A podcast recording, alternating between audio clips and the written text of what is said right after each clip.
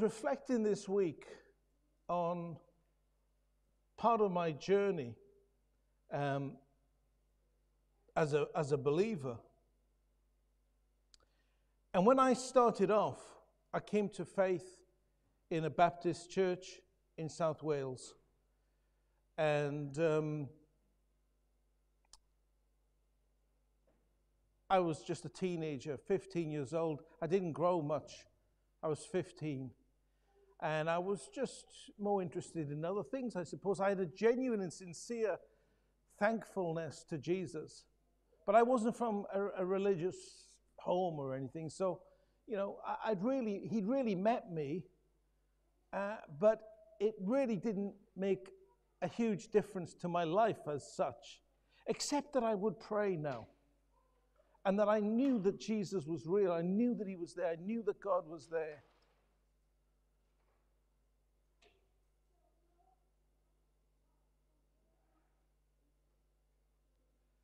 And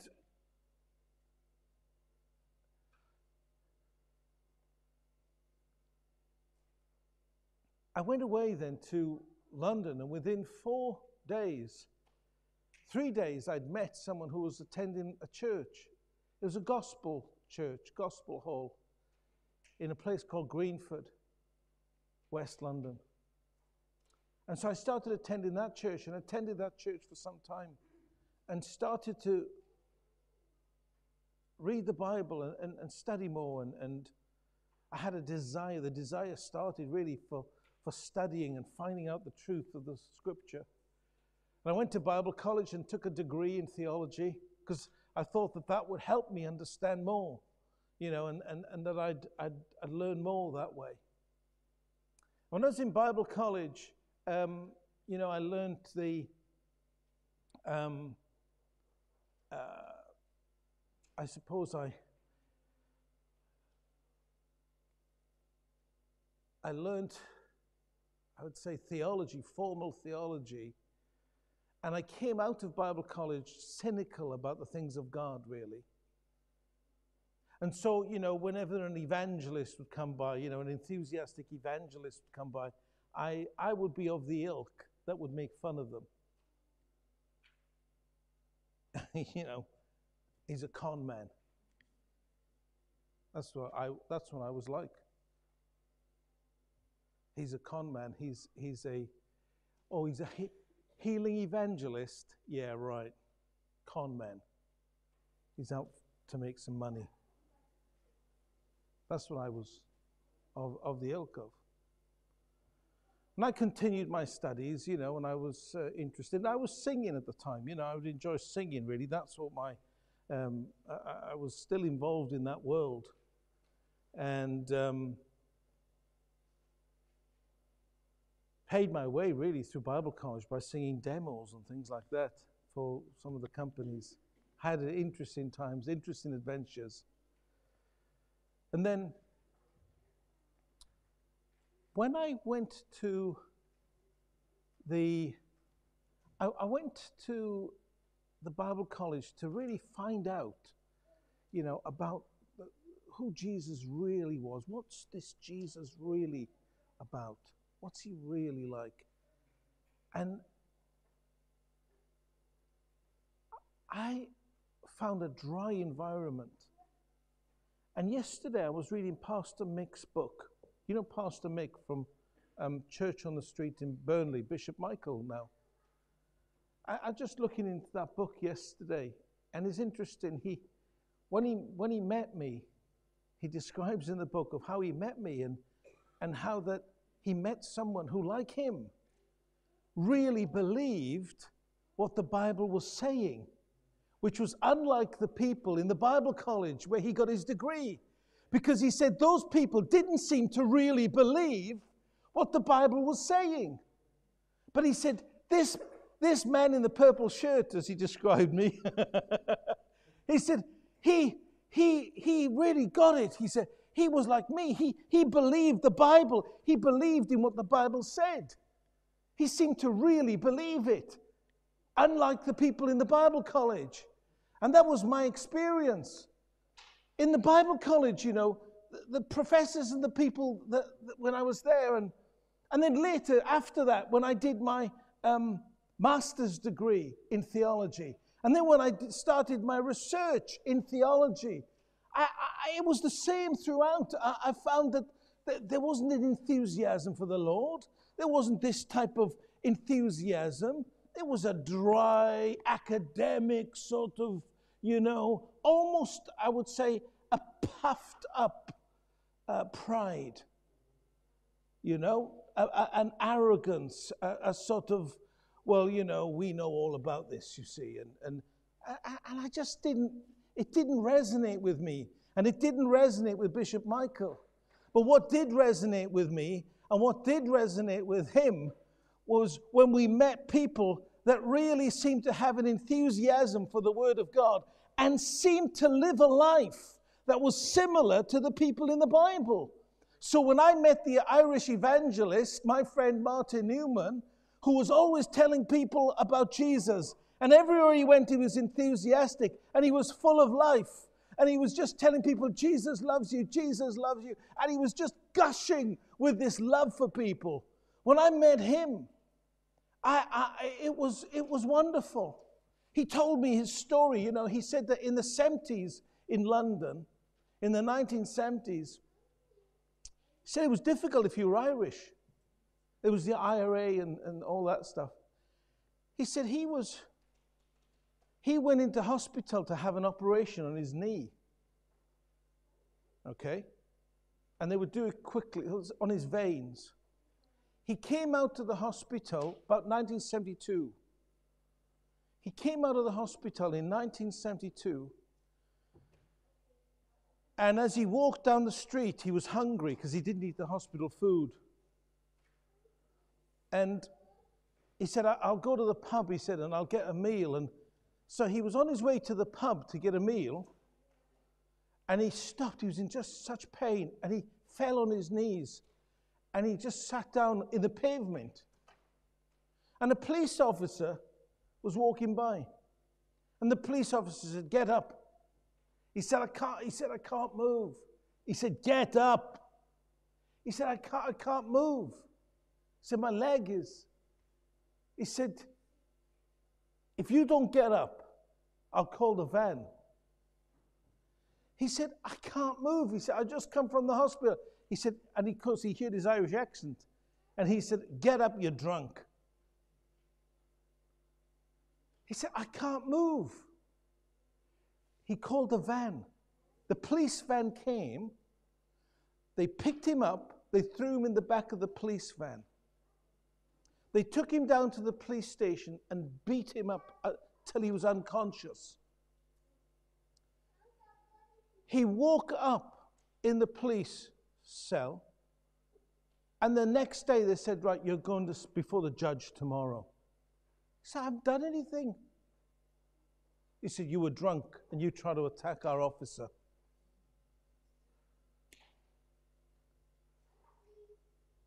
They, the judge, he went before the judge, he told the judge everything that happened. He said, Are you accusing my officers of treating you in this way? He said, You're a disgrace. Sent into prison for three months. Sent him to prison for three months. And he's a gentle soul. He wouldn't have fitted well into a prison life at all. But he came out of prison and Jesus met him. And he said, when he met Jesus Christ for the first time, the gospel hit him. He said, for several months, he was sort of enveloped in love. He just had a love for people.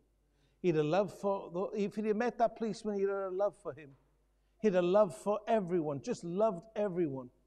You couldn't hurt him, he just had a love for people because that's what Jesus had done for him. And because of that love, this is why he was an evangelist. You know, we worked out. I sat down once with him. His good friend was a man called Arthur Blessitt. Anyone know Arthur Blessitt? Carried the cross around the world in through, right through war zones and everything. And Arthur Blessitt was his good friend. I've got a photograph of the two of them together. And well, we worked out that he had led about 30,000 people one on one to Jesus Christ. Told them the gospel straight one on one. Many times I was with him and he'd go up to someone and he'd say, he, he, he'd just go up to them. He'd say, you know, he'd just meet, so he'd say, Did you know Jesus loves you? Oh, did you know Jesus loves you? He went to the cross and he just shared the gospel of how Jesus took all their sin on the cross. And if they just wanted to accept Jesus as Lord and Savior, they could enter into this eternal life. That Jesus went to the cross, and on the cross there's a great exchange. If you put your faith in Jesus, everything that you've ever done wrong, all your sins are thrown on the cross, so to speak. And in return, Jesus imputes righteousness into you. What a great exchange that is. Amen. And how does it happen? It just happens through the switch of faith. Hallelujah. What a switch. I like that switch. You ever switch the switch? You want to switch it on and like the sound of it or something, or you like the lights? Switch it on, baby, switch it on. I want to switch that switch on. And I want to switch it on for everyone. It's the great switch of eternity. And anyway, he would tell people, and then we'd pray for people very often, you know. We'd pray for people, and we'd see people impacted and healed and delivered.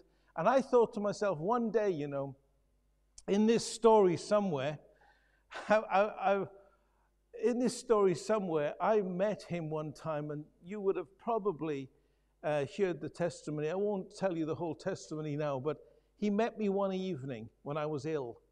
I spent time with him. He persisted, and he impacted me by teaching me not to focus on my problems, but to focus on God. And that when I focus on God instead of my problems, what happens is my problems shrink and God grows in his influence in my life. I have the choice to do that. And I choose that by what I decide to think on and focus on. And I learned that. And I learned that when I do that, I can walk in victory. And one of the times that we spent together shortly after that, he introduced me to a man called Charles Capps. And getting back to the theology, Charles Capps wrote a book called The Tongue, a Creative Force. And that book, when I read, he gave it to me, he said, Read this book. And I read that book and I thought, What a simpleton. This man's a simpleton. Because I was so puffed up in my theology, you know. I felt I was such a clever man. I was so, you know, I was so clever. And this man was writing in a simple way. The truth of the matter is, of course, that I was very immature in my faith and didn't really understand very much. And this man was very mature in his faith and understood far more than me. And he didn't need to, he wasn't so insecure that he needed complicated theology. He just needed to talk to people in a way they can understand, in a loving, kind, beautiful way, you know. And that's the truth of it. And you know, that still applies to so many people in that whole world of dead religion. So I had dead religion impinging in on me. And um, I thank the Lord that, you know, He uses all that we've been through in the past uh, for His purposes. And so He's using that, and He's used that um, now. But I've got a different perspective today, and Charles Capps helped me. But here's the thing, okay? Charles Capps and those people, they understood about prosperity, for example. Now, I just want to say this before we go into this scripture of John 10, which I want to read from John 10, that a foundational part of understanding our position in Christ is that we understand who God is. And I say to people, look, God wants to prosper us. God wants us healthy. God wants to prosper us. And so many people in the mindset that's been theologically educated in a formal way don't get that. They don't seem to, they're too proud to accept that actually. And what they're doing is they're trusting in their own prosperity. In fact, what you'll find, and watch this, you'll find that the people who object to godly prosperity as is taught in the Bible are the people who are from the middle class background. Western middle class people object to biblical prosperity because instead they want to rely on their own prosperity. And they think that, oh, well, you know, God's not interested in that. And what they try and do is they try and have a, a sort of superior uh, position, as if, as if money and finances and prosperity in healing and health and prosperity of emotions and the prosperity of the soul, the mind, the will, and the emotions, as if that's something that, you know, well, we don't need that because, you know, we're not focused on those things. Now, I understand that Jesus said a man's life does not consist of the abundance of his possessions. So I'm not focused on those things at all, and we should never be focused on those things. But I do know that my God loves me, and He's a good Father. And I understand it's foundational to expect from a loving Father His provision. And His provision, you could describe it as prosperity, okay? Enough for us, and enough for us to be a blessing to others. Blessed to be a blessing. Amen? Amen. And I want that to be settled in all our minds. Because I'll tell you the truth, okay? Now listen to me and listen real closely to me. Listen to me. This is important. The number one killer in the UK, apparently, according to the health professionals, is stress. And the number one cause of stress, they've said, is financial worry. So financial worry leads to stress, which leads to sickness. Who's going to be behind that? It's not God. That's not God's way, it's not His will. God's way is prosperity so that we can live with enough to be a blessing to others. It's a different path altogether than that. Amen? Are you with me this morning, everyone? Are you sure? Some people are, some people are a bit too quiet for my liking. Are you with me this morning? Come on. Listen, and I tell you what, I promise you, I make a promise to you. You tell this to some people, okay, especially those middle class Westerners. I'm telling you, they, they don't like it very often. Oh, prosperity. Oh, you don't believe prosperity? I've had people say to me, You don't believe in prosperity, do you? Duh. What, what, what? what do you? Oh, no, no, I'm all about poverty, me. I, I, I'm in the poverty camp. I, oh, I'd love to be poor and have poverty. You know, you have to be. I mean, what's going on up there, I wonder? I, my grandpa, you know, he was a lovely man. He was a businessman. And he he would write his Christmas cards. And I, also, I often think about this. He'd write his Christmas cards out so lovely. He had beautiful handwriting. Oh, his handwriting was, oh, it's a work of art. And, and, and, and he, he would write his Christmas cards. I can see them now. I wish I had one. I, I'll have to see perhaps in the attic in the home in Wales, perhaps. But he would write them out and he'd say, Wishing you a very Merry Christmas and a prosperous new year. How lovely. You need a good dose of religion not to accept that. And many people have got it, but not us. Amen. it's important because they, they hate, look, there's a war taking place, okay? The wheat, you know, the tares and, and the wheat grow together. Uh, you, you know where something is from God. Whenever God is involved in something, there's life, there's growth. Okay? It's intrinsic in the New Testament, this. You, if you know the character of God, you understand that this is a foundational thing. This isn't an additional thing, it's foundational. And with that, I want us to go to John 10. So come with me to John 10, please. It says this, uh, reading from verse 1. Most assuredly, I say to you, he who does not enter the sheepfold by the door, but climbs up some other way, the same is a thief and a robber. But he who enters by the door is the shepherd of the sheep. To him the doorkeeper opens, and the sheep hear his voice. And he calls his own sheep by name, and he leads them out. And when he brings out his own sheep, he goes before them, and the sheep follow him, for they know his voice. Yet they will by no means follow a stranger but will flee from him, for they do not know the voice of strangers. Jesus used this illustration, but they did not understand the things which he spoke to them. Then Jesus said to them again, Most assuredly I say to you, I am the door of the sheep. All who ever came before me are thieves and robbers, but the sheep did not hear them. I am the door. If anyone enters by me, he will be saved and will go in and out and find pasture. The thief does not come except to steal, to kill, and to destroy. I have come, Jesus says, that they may have life and that they may have it more abundantly. The words of Jesus. That's what he says.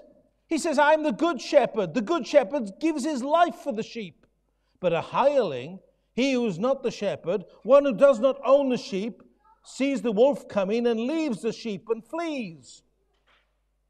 And the wolf catches the sheep and scatters them. The hireling flees because he's a hireling and does not care about the sheep. I'm the good shepherd, and I know my sheep, and I'm known by them. As the Father knows me, even so I know the Father, and I lay down my life for the sheep.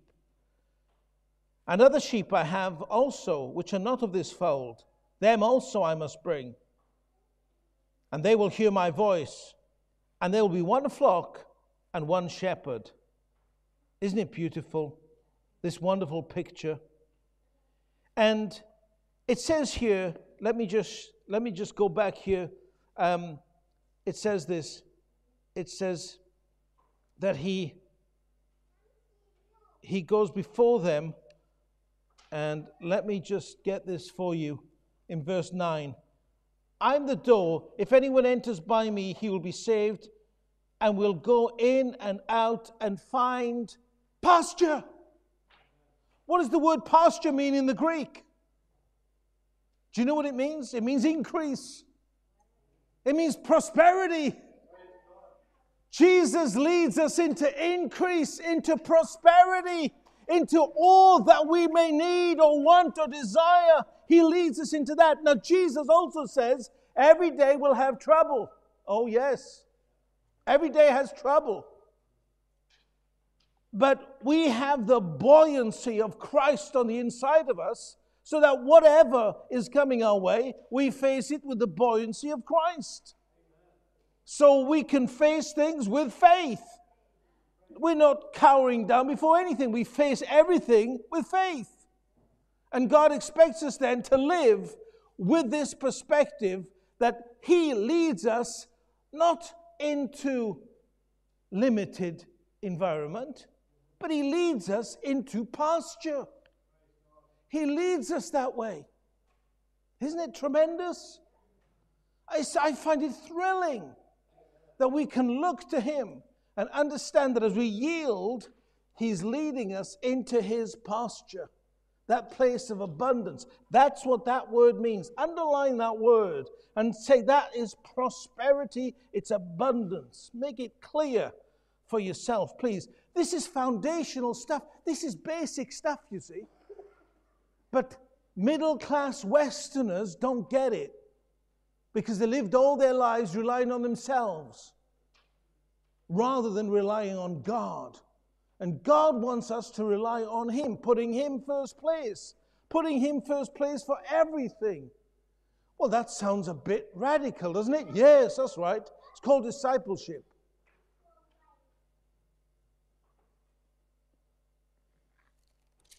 I mean, it gets even stronger. I'm going to jump here. It says this. Let's go to verse um, uh, 30. Jesus says this I and my Father are one. Then the Jews took up stones again to stone him. Jesus answered them, Many good works I have shown you from my Father. For which of those works do you stone me? The Jews answered him, saying, For a good work we do not stone you, but for blasphemy. And because you, being a man, make yourself God. Jesus answered them, Is it not written in your law, I said, Ye are gods?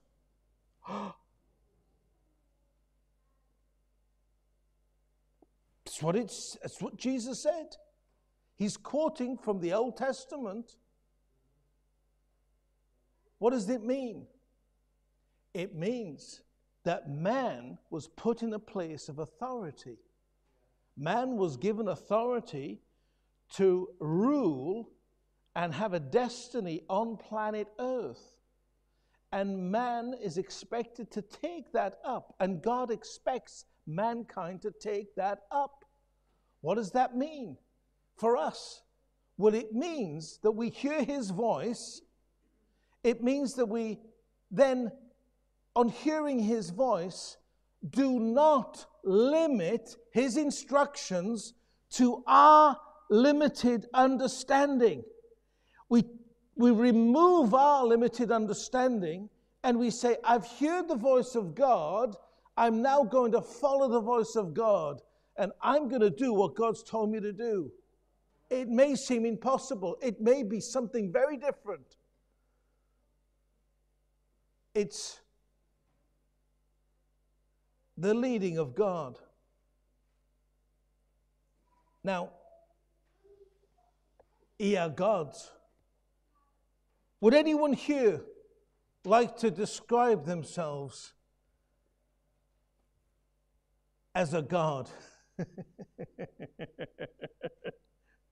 Remember now, I'm quoting from the Bible here. If you don't understand, if you haven't studied it, well, you know, I'm just telling you what it, what it says. Okay, we're looking at this together. Anyone here feel comfortable with describing themselves as a God? Did someone say yes? Liz. Okay, what do you mean by that, Liz?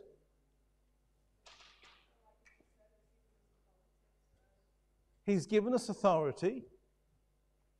Well, what does the word Christian really mean?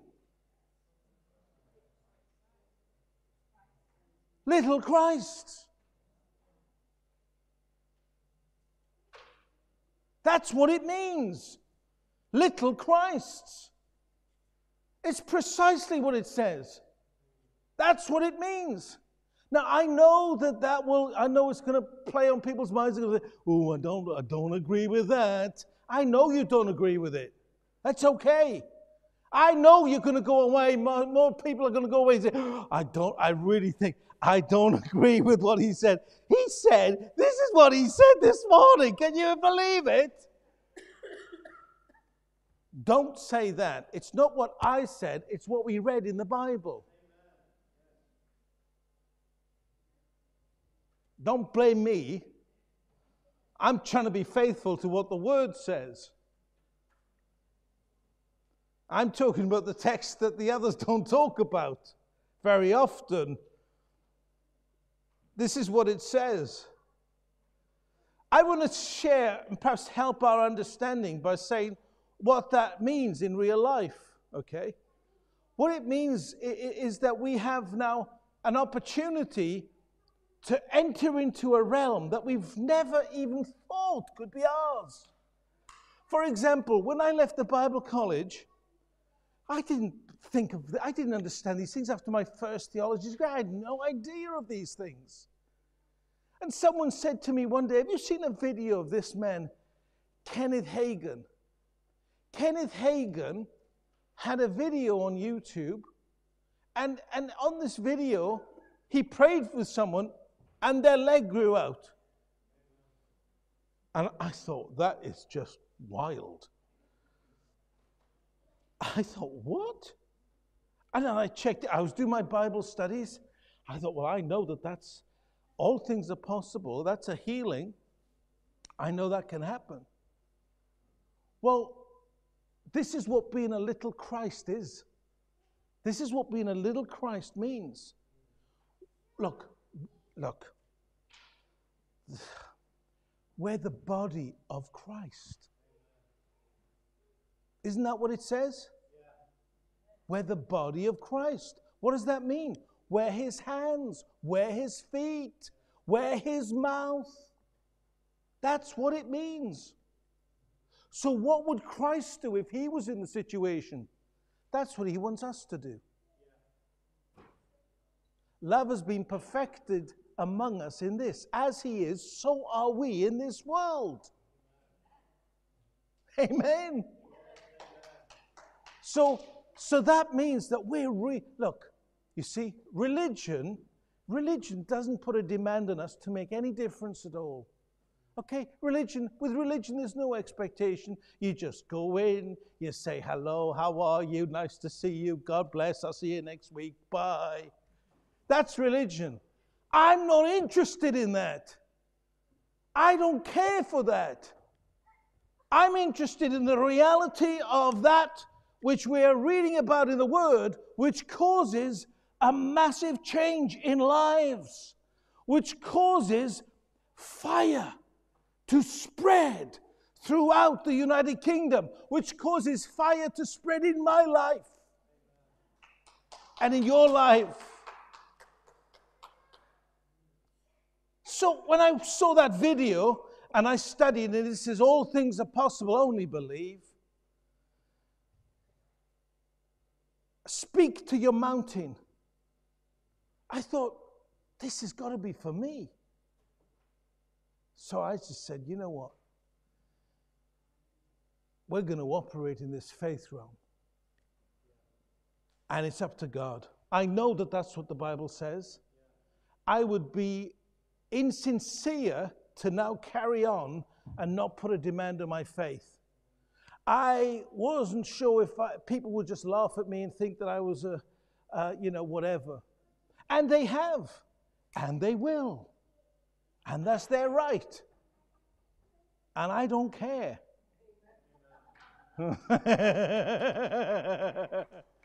you know, I give a testimony in the church one time of, of the time that I was looking for a house with my parents uh, for me and Micah, the first home that we had.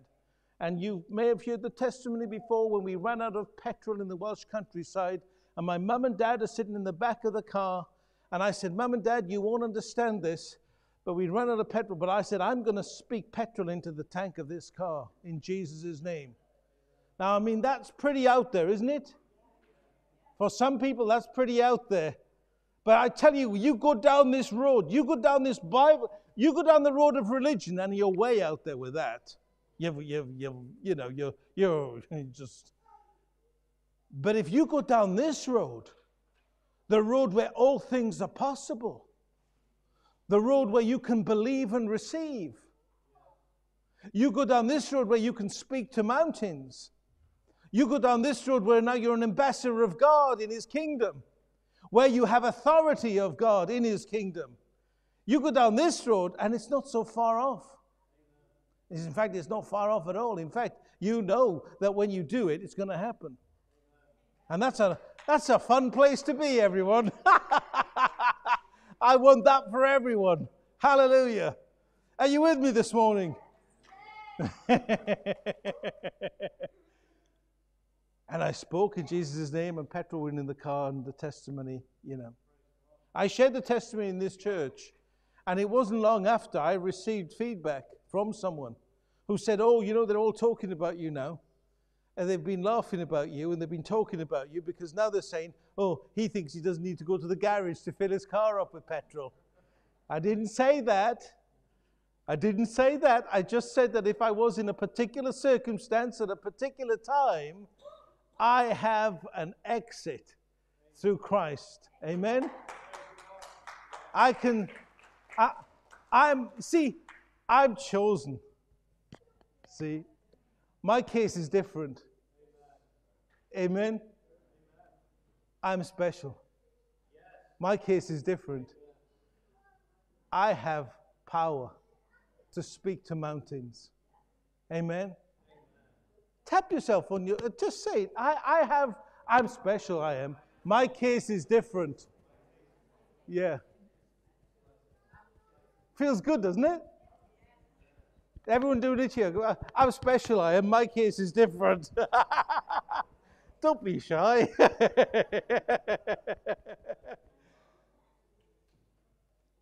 and, and then, and then, you know, Pat had, Pat had shoes that were a different uh, size. One of her shoes was, you know, one of her shoes was bigger than the other one. And I said, Pat, we're going to pray. Lovely Patricia, who's been such a blessing to us all, isn't she? Isn't she a lovely blessing to us all? And I remember that night when she came out, and, and, I, and, and I just was excited in God. And I said, I'm going to minister healing to you in Jesus Christ's name. And I ministered healing to her, and her leg grew out. And she didn't need those shoes after that. And God um, saw that it was on the front pages of the newspapers, the secular newspapers. Hallelujah. It's a miracle. We've heard it earlier how God is working in miracles. He loves us. And so, the foundational teaching I want us to have in John 10 is this. I want us to have this this morning. And this connects with something that I'm just going to touch very briefly on. It's the self image, which I've been talking about. You know, we all carry around a self image. And I'm imp- imploring you this morning, brothers and sisters, I want you to examine your own self image.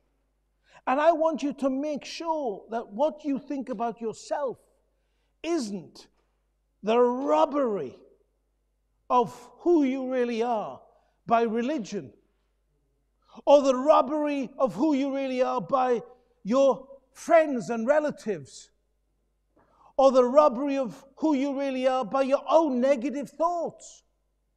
I want to make sure that you're not a victim to those thieves that come in and steal like the robbers we've been reading of in John 10. The very opposite of the abundant life that Jesus has for us. This abundant life is a life of power and resources to change the lives of the people within your sphere of influence. And it demands that we have a correct and biblical self identity. That we identify with the person God has told us we are. It's vital, vitally important. You know, for a start, some people have an acute for, um, guilt complex. Anyone here with an acute guilt complex? Anyone feel guilty all the time? You feel like you're a failure. You feel guilty all the time. Yeah, some people are putting their hands up. Yeah, yeah. I, listen, it's an attack that I have.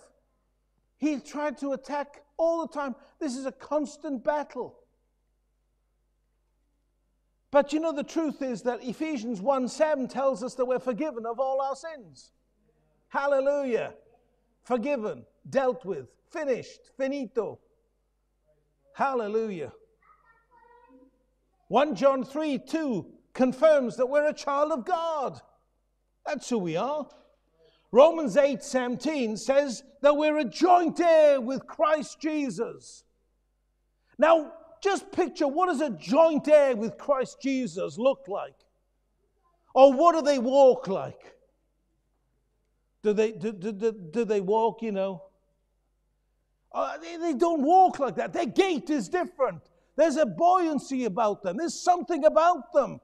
The, the, what's going on on the inside is manifesting out. There's a strength. And that's what God is saying to us. Look, I want you to walk like this. I want you to walk and talk this gospel. Don't have it as a mental assent, an intellectual assent in the mind. Live it, breathe it, walk and talk it so that people see you. They see a living testimony to Christ Jesus. He's alive and He lives in us. He's alive and He lives in you. Amen. Remember that song we used to sing? It's no longer I that liveth, but Christ that liveth in me. It's no longer I that liveth, but Christ that liveth in me. He lives, He lives. Jesus is alive in me. It's no longer I that liveth, but Christ that liveth in me. Well, if He's alive in you, walk like it, talk like it, live it. Amen. Hallelujah. 2 Corinthians 5:20 says that I'm an ambassador of Christ on the earth. I'm an ambassador of Christ. And if you've met ambassadors, you know that they want to represent and they want to represent strongly. They want to represent well and they want to be representative in a faithful way. Glory to God. Put a demand on yourself, okay? Will you do that, everyone? Demand of yourself. Say, I will live this life. Yeah. I will live this life. I live this life. Have you got a Bible? Lift it up. I will live this life in the name of Jesus Christ, who I serve as my Lord and Savior. Hallelujah. Praise be to God. I'm just going to go on as I close here, just finish off. You know, we've said that we're children of God, we've said that we're forgiven, we've said, you know, that we are joint heirs with Christ, we've said that we're ambassadors.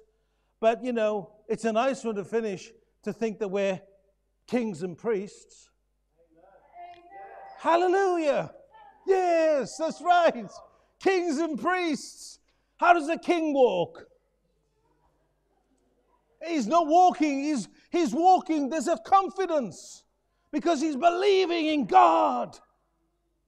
And you know, I'm talking about that which is on the inside and manifests out. It's the un, I'm talking about the unquantifiable realm. You know, I'm not suggesting that everyone walks with a certain strut or anything. You understand what I'm saying, I hope. You can walk meekly, but there's a certain something. There's a certain something because of the life that we're living.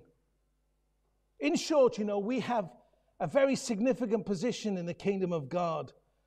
Your self image must not be founded on the old negative images. It's time to embrace now, listen to this in summary. This is a summary sentence. It's time to embrace that positive biblical self image and throw away the old. Amen? There's an important rule to learn early in the process of change that what you focus on you'll get direction from. Henry Ford said something which I think is very insightful. He said, Those who think they can and those who think they can't are usually both right. He's called us to think that we can. And we certainly can through Christ. Amen. Amen. Praise God. Let's uh, stand together, shall we? Let's stand together, everyone. And Mark, thank you.